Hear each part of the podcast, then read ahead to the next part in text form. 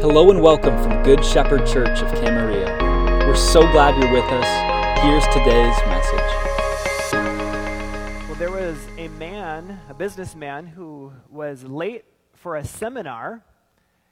And as he was driving around to go to his business meeting, and he was unable to find parking, and so he pulled into a parking spot behind a church. And he rushed out, got out of his car, and it was after he had gotten out of the car and was starting to walk away that he spotted this sign. It said, No parking. Forgiveness is our business, but don't make it any harder than it already is. Isn't that true, though? That for whatever reason, forgiveness, extending forgiveness, is a very hard thing to do. Why? Is it so hard to extend forgiveness to others? Well, as right before we jump into our passage, which is in Matthew 18 today, so you can go ahead start and take a or open up your Bibles to Matthew chapter 18. But before we read our text for today, I want to quickly suggest three reasons why extending forgiveness can be so hard. And the first reason is because of our pride. Our pride gets in the way. Our pride can make us feel like the person who's wronged us doesn't deserve our forgiveness. We can often make ourselves out to be better than that person, or a big part of us likes to kind of have the upper hand in a relationship. You know that maybe I'm a better person than them, or I don't fall into that sin as regularly. Forgiving someone forces us then to let go of our pride. The second reason is because we often like to play the victim. There's something in our human nature that often wants to kind of wallow in that self pity. That if we've been mistreated by someone, if I've been mistreated, you should feel sorry for me. Maybe we like to have an excuse for holding on to the pain that we might be experiencing. The third reason, which is, the, is really the reason that we're going to look more deeply at today, is really simple it's hard heartedness. Maybe you've known someone who often withholds forgiveness, or maybe that's been you. And there's just no kindness that someone else can do to you, and no love that can be accepted, no matter what, no matter what, you withhold that forgiveness, and it can't be explained in any other way than a hard heart. And that's what we see today in this parable that we're going to look at in Matthew chapter 18. We're going to start at verse 21. But as we look at this, I'm convinced that really the primary reason why we find it so difficult to forgive others is because we first and foremost don't have an accurate view of what true forgiveness is all about, or we can lose sight of what forgiveness is. We can lose sight of it altogether. The people in Jesus' day, they really had lost sight of what forgiveness really was all about. Jesus, as we know, had taught his disciples many things that were very countercultural, things that were foreign to their thinking. And in this text that we're going to look at today, Jesus had been teaching his disciples principles in, in dealing with others, dealing with those who have wronged them. And it was then, after this teaching, that Peter came up to Jesus with a big question. Matthew 18, verse 21. This is what Peter asked Jesus.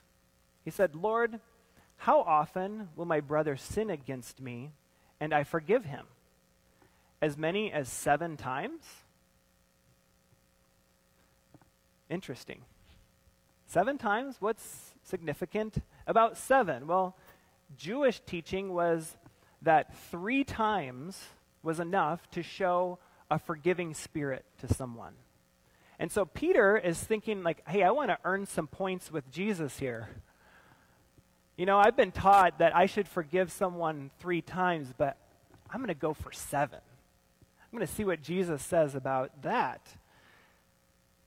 So Peter is being generous in his offer to forgive someone up to seven times, but Jesus' answer must have astonished Peter and must have astonished the other disciples when he said this. He said, I do not say to you seven times, but 77 times, or some translations say 70 times seven. Jesus is, is making a point here. Jesus is saying that the number doesn't matter when it comes to forgiving others of their sin. The point he's making is that they're to forgive without keeping count, without keeping track. 1 Corinthians 13, one of the most famous passages in Scripture, we often hear it at weddings, the love chapter. It says, Love keeps no what? No records of wrongs. And that's what we're going to see here today in Matthew 18. We're going to start reading at verse 23. Jesus tells them this parable. He says, Therefore, the kingdom of heaven may be compared to a king who wished to settle accounts with his servants. When he began to settle, one was brought to him who owed him 10,000 talents. And since he could not pay, his master ordered him to be sold, with his wife and children and all that he had, and payment to be made. So the servant fell on his knees, imploring him, Have patience with me, and I will pay you everything. And out of pity for him, the master of that servant released him and forgave him the debt. But when that same servant went out, he found one of his fellow servants who owed him a hundred denarii, and seizing him, began to choke him, saying, Pay what you owe. So his fellow servant fell down and pleaded with him, Have patience with me, and I will pay you. He refused and went and put him in prison until he should pay the debt. When his fellow servants saw what had taken place, they were greatly distressed, and they went and reported to their master all that had taken place. Then his master summoned him and said to him, You wicked servant, I forgave you all that debt because you pleaded with me. And should not you have had mercy on your fellow servant as I had mercy on you? And in, in his anger, his master delivered him to the jailers until he should pay all his debt so also my heavenly Father will do to every one of you if you do not forgive your brother from your heart. As we look at this parable today, we're going to see three keys, three ways that God wants to equip us to forgive others. Three keys to forgiving others. And the first, we really first have to understand what forgiveness is. We need to a- have an accurate picture of what true forgiveness is. And what we see here in this first scene, we, we kind of see three different scenes here in this parable. What we see in this first scene is this servant being brought to the king who owed him 10,000 talents. Now, one talent was equivalent to about 20 years' wages for a laborer. Okay? So, to help us understand the magnitude of this debt, let's attempt to see what it would compare to in our day and age. And so, right now, we know that minimum wage in California has gone up. I believe it's $14, $14 an hour, I think, as of 2021. So, if a person was making minimum wage in California, after about 20 years, he would have made approximately $600,000 after 20 years. And so 600,000 times 10,000 would be about $6 billion. Jared, am I correct in that math? Okay, he's, he's off today. He's off duty. But it's about $6 billion of debt. I mean, that amount of debt, it, can you even comprehend that? I mean, it's unfathomable. Like, I, if someone told you that, you know, if you got a letter from, let's say, the IRS or something, and said that you owe $6 billion, I mean, how would you even begin to comprehend that? We just, in our minds, we can't comprehend it. So the point being made here is that this man's debt is beyond comprehension. And not only is it beyond what we can imagine, but it's impossible for him to pay. And isn't it interesting that yet there's still something that this man feels that he can do? When he's told that he's going to have to be sold along with his family to be able to repay the debt, he says, No, don't. Please, please have mercy. I will repay it. Well, there was no possible way that he was going to be able to repay this debt. As we seek to develop this proper understanding of forgiveness, what we need to recognize is that every one of us find ourselves in his same position as we stand before a holy God. Every one of us is in this enormous debt. This debt is sin against a holy God. God does not allow sin in his presence. He is perfect, he is holy, and he does not allow sin in his presence.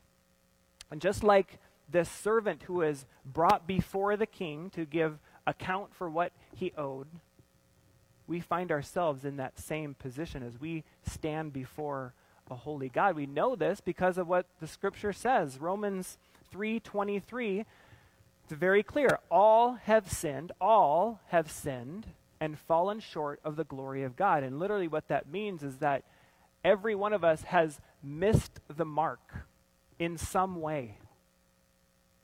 And so often, what we can do, even within the church, or especially even our day and age, you know, when, when you shouldn't tell someone something that they've done wrong, or, you know, we, we think we're good enough people, right? Think, well, I haven't really done anything. What, what did I do to have this enormous debt before a holy God? Well, James 2:10 says, Whoever keeps the whole law, whoever keeps the whole law, but fails in one point, has become guilty of all of it. Wow. So just one tiny little mistake, and we're guilty of breaking God's entire law. The fall in the Garden of Eden happened with one act, didn't it? One act of disobedience against a holy God, guilty of breaking his whole law. And what we know, it's very clear also from Romans, Romans chapter 6, is that what we deserve because of our sin is death, an eternal punishment, eternal separation from a holy God in a place called hell. because each one of us are like this servant who is guilty before his master. An enormous debt that is beyond our comprehension. Just as he stands condemned and guilty before the king, we stand guilty before God. But just like the servant in that very moment before standing before the master and realizing his debt, we do the same thing that he does and fall on our knees, fall before him. When he confronts us with our sin, when, when the Holy Spirit works in our hearts to convict us, and we realize that debt, we fall before a holy God in humility and pleading for grace, pleading for mercy.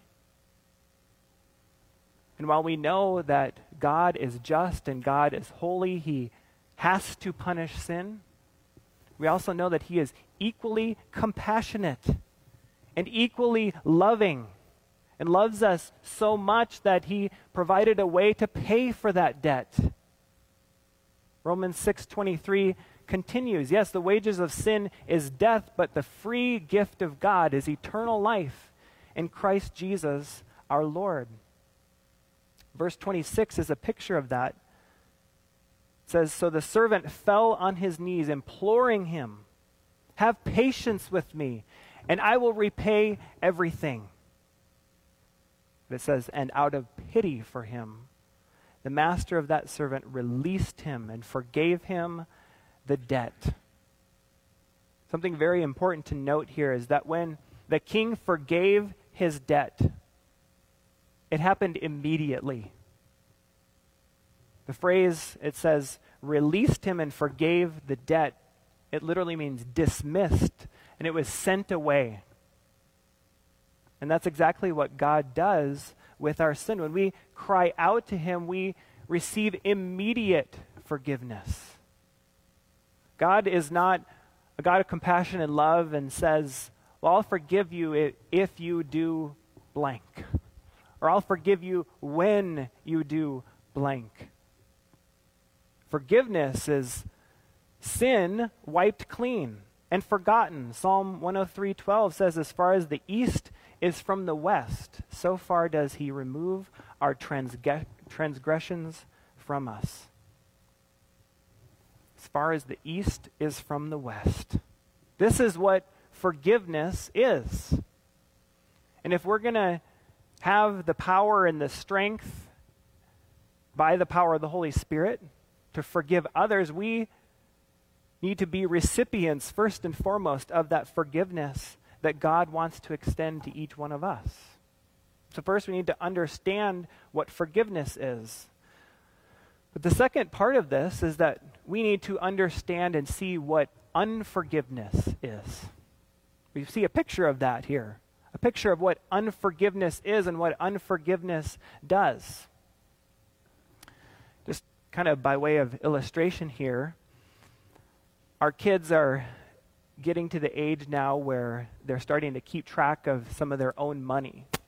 They all have their own wallets, uh, or at least the older three have their own wallets now, and you know they ha- have some coins in there, maybe a few dollar bills here and there. If it's their birthday, you know they kind of stuff it quite a bit until we can make it over to the bank or whatever.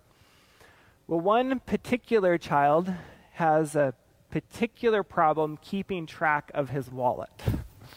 And uh, you never know where this wallet is, and you never know where you're going to find it.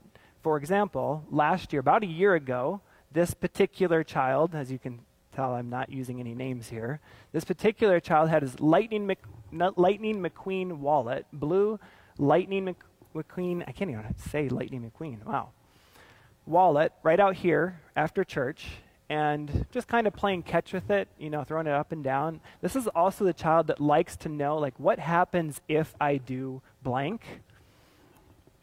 So decides, what would happen if I throw it onto the roof? Well, quickly found out that that wallet is not going to roll back to him. And so there was that wallet sitting on the roof, and uh, Christy and I kind of played tough love and said, you know, we're not just going to go rush off and get a ladder and climb up there and get this wallet, you know? And but I said, but we're going to be replacing that roof pretty soon. So maybe when, you know, the construction workers come, maybe they can if it stays up there that long, maybe they'll get it, whatever. Well, many months went by because of COVID. That work got pushed off to, I think we started it in September. Anyway, construction workers come, and uh, they were working up there one day, and I remembered, oh, I should ask them if they found that wallet. Well, it was like a wild goose chase to track down if somebody had taken that wallet off the roof. So yeah, I call up there, whoever's up on the. Did you guys happen to find a Lightning McQueen wallet up on the roof when you started taking the shingles off? And yeah, somebody found a wallet up here, and they handed it off to someone else, who handed it off to someone else, and eventually someone said they turned it into the office. I asked in the asked Naomi in the office. She didn't know anything about it. And turned out they had given it to the preschool office. The preschool director gave it to one of the teachers, thinking it was one of the preschool kids. Finally, finally, I was able to track down this wallet and got the wallet, and there was like, I think, $2 in there. well, fast forward several months. Last week, our family on Saturday went for a little walk. Uh, we live in Old Town. We went around the corner from our house to one of the kids' favorite places, grown to be one of their favorite places. It's the thrift store. The Christians Acting Together thrift store right across from Dizdar Park.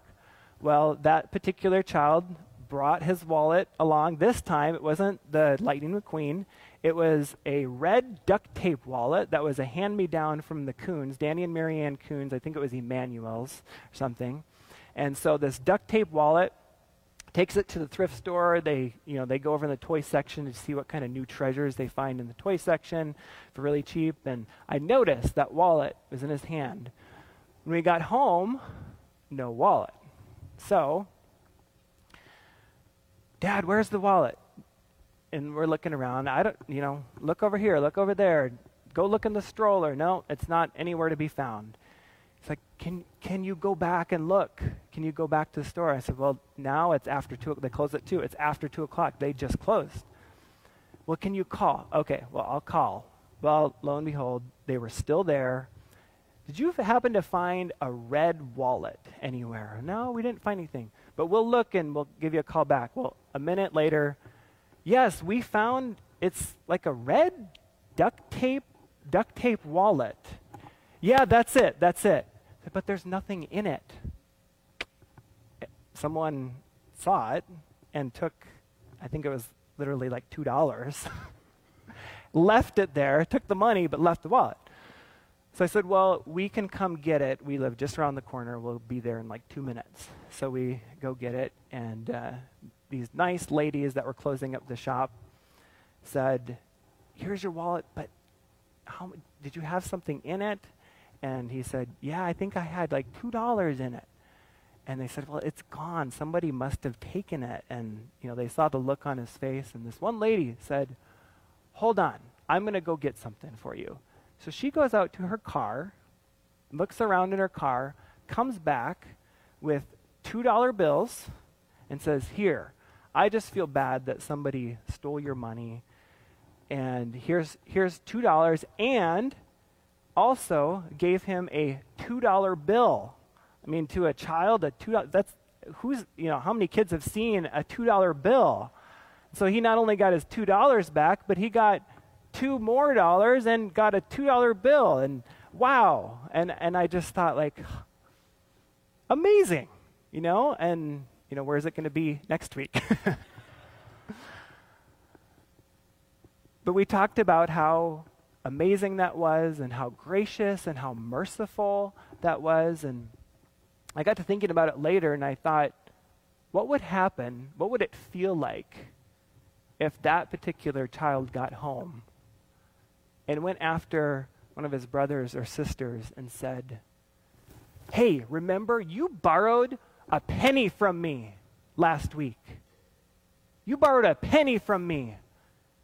Give me back that penny and they say, I don't have it. And he starts to choke them and starts to whatever.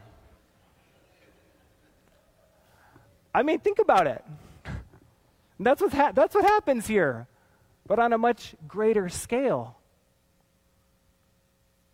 In this second scene of the story, this servant who has just forgiven this enormous debt goes out and verse 27 it says he found one of his fellow servants. Isn't that interesting? He went and found someone, found his fellow servant who owed him a hundred denarii.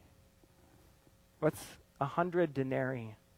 To understand this amount of money, we know that a denarii was one day's wages. Okay, so using the same figures that we used before, minimum wage comes out to about $11,000. Okay, so it's, you know, decent amount of money, $11,000. But when you compare that to the roughly $6 billion forgiven by the king, Jared, what's the percentage? No, I won't, I won't put you on the spot again. But this servant responds in the exact opposite way that the king did. It says here, says, seizing him, he began to choke him, saying, Pay what you owe. And even though this second servant pleads with almost the exact same wording that that first servant used, instead of reacting with the same compassion and the same grace, says that he threw the man into the debtor's prison. Verse 30, it says, He refused and went and put him in prison until he should pay the debt. Exact opposite of the forgiveness that that servant experienced from his master. And this is what unforgiveness looks like. As believers who have been forgiven, who have experienced mercy and grace, our response should be mercy. The point that Jesus is making here is that when we experience that undeserved forgiveness that, that God extends to us, it should then impact every one of our relationships.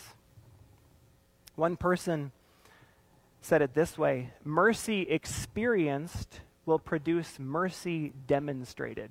I'll repeat that. Mercy experienced will produce mercy demonstrated. And we see many other references in the New Testament to this concept of forgiving one another. Colossians 3:13 is a perfect example. It says, "As the Lord has forgiven you, so you also must forgive." We see here through this story is that God takes this very seriously. Even the smallest sin that is not forgiven is it's not okay to just brush it off. And sometimes we have a tendency to think, well, but it was just a small thing. It doesn't matter. It doesn't matter if I have forgiven that person or not. Or one of the other traps that we can fall into is we can add qualifiers to our forgiveness. Have you ever done that? Add a qualifier to forgiveness? Maybe this I'll forgive you when when I see that bad behavior go away. When you start to live differently, that's when I'll start forgiving you. Or I'll forgive you after dot dot dot Maybe after you apologize or after you admit what you've done, or I'll forgive you if if you promise not to do that again. Or this one. I think we're all guilty of this one. I'll forgive you, but but I'm still hurt. I'll forgive you, but I want you to know how much you hurt me. When someone has wronged us, what we're called to here is forgiveness without qualifiers. Do you realize that if you add a qualifier to your forgiveness, it's not forgiveness? When we've been wronged by someone, there are two crucial things that we need to remember. First, what someone might owe us is so small compared to what God has forgiven us. So small. It's like $11,000 compared to $6 billion. And the second is that even the smallest sin that is not forgiven can have great consequences. And that's exactly what we see here at the end, which leads us to the third key to forgiving others, is to understand that both forgiveness and unforgiveness have consequences. They both have consequences. Let's look again at what happens to the unforgiving servant, starting at verse 31. It says, When his fellow servants saw what had taken place, they were greatly distressed, and they went and reported to their master all that had taken place. Then his master summoned him and said to him, You wicked servant, I forgave you all that debt because you pleaded with me. And should not you have had mercy on your fellow servant as I had mercy on you? And in his anger, his master delivered him to the jailers until he should pay all his debt. Was he going to be able to pay that debt? No. This is the result of unforgiveness. What a sad ending isn't it? We don't know exactly how it all ended up. If he then pleaded for forgiveness again and received that forgiveness and went and forgave his brother, we, we don't know. But what we know from Scripture are the results of true forgiveness. Luke 6 37, Jesus says this Forgive, and you will be forgiven. James 5 16, it says, Therefore, confess your sins to one another that you may be healed. Now, often we hear that verse and we think, okay, in our community with one another, I'm going to confess ways that I've sinned against God, which is good and appropriate for us to share about those things. But what this is talking about here is in relationship with one another, confessing to one another where you've failed someone. And what does it say? It says, when we do that, when we confess our sins to one another, we will be what? Healed says, healed. Any of you who have ever experienced forgiveness from another person, even in a small way, have experienced the power, the supernatural power of forgiveness. Isn't it amazing?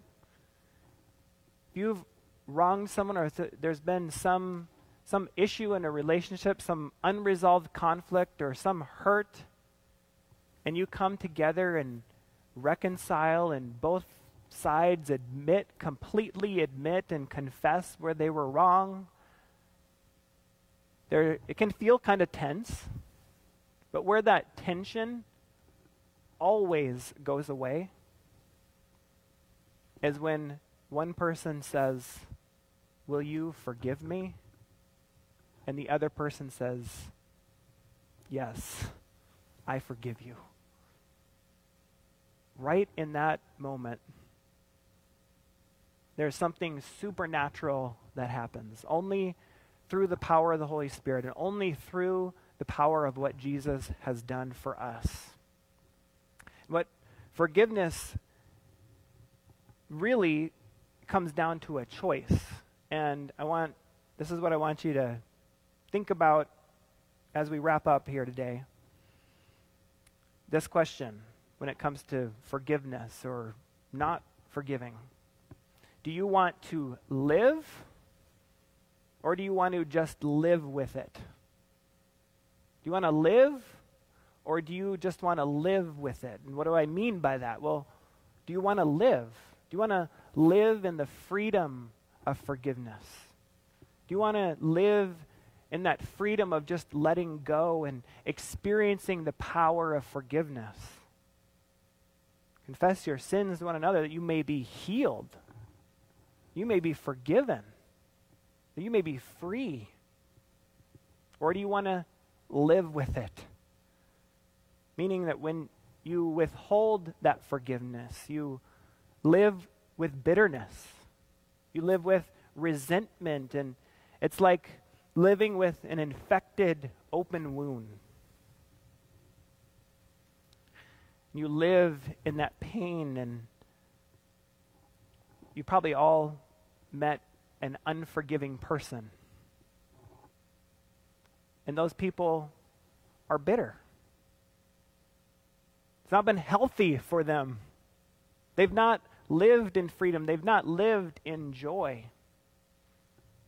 They've just learned to live with it but through the power of what Jesus has done for us on the cross because of his forgiveness, we have the power then to forgive others and the power to let go, to live in freedom, and to allow that other person to live in freedom.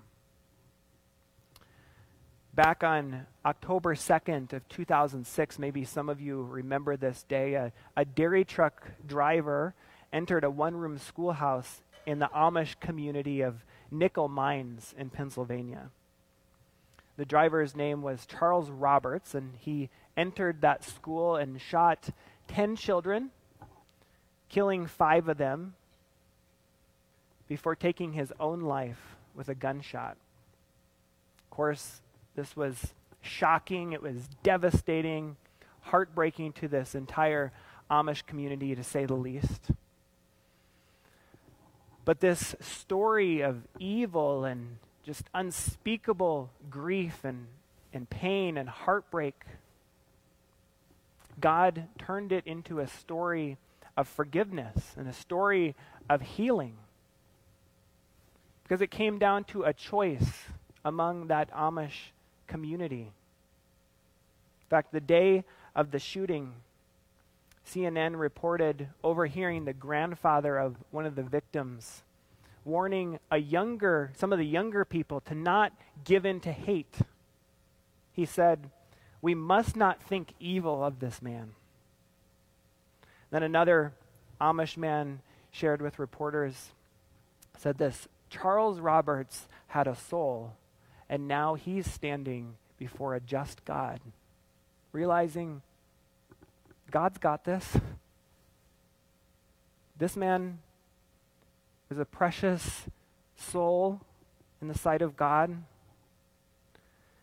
In that same day of the shooting, several Amish neighbors visited Charles Roberts' family to, to comfort them. They brought baskets of food and, and other gifts. They stuffed his widow's mailbox with notes expressing their support and forgiveness.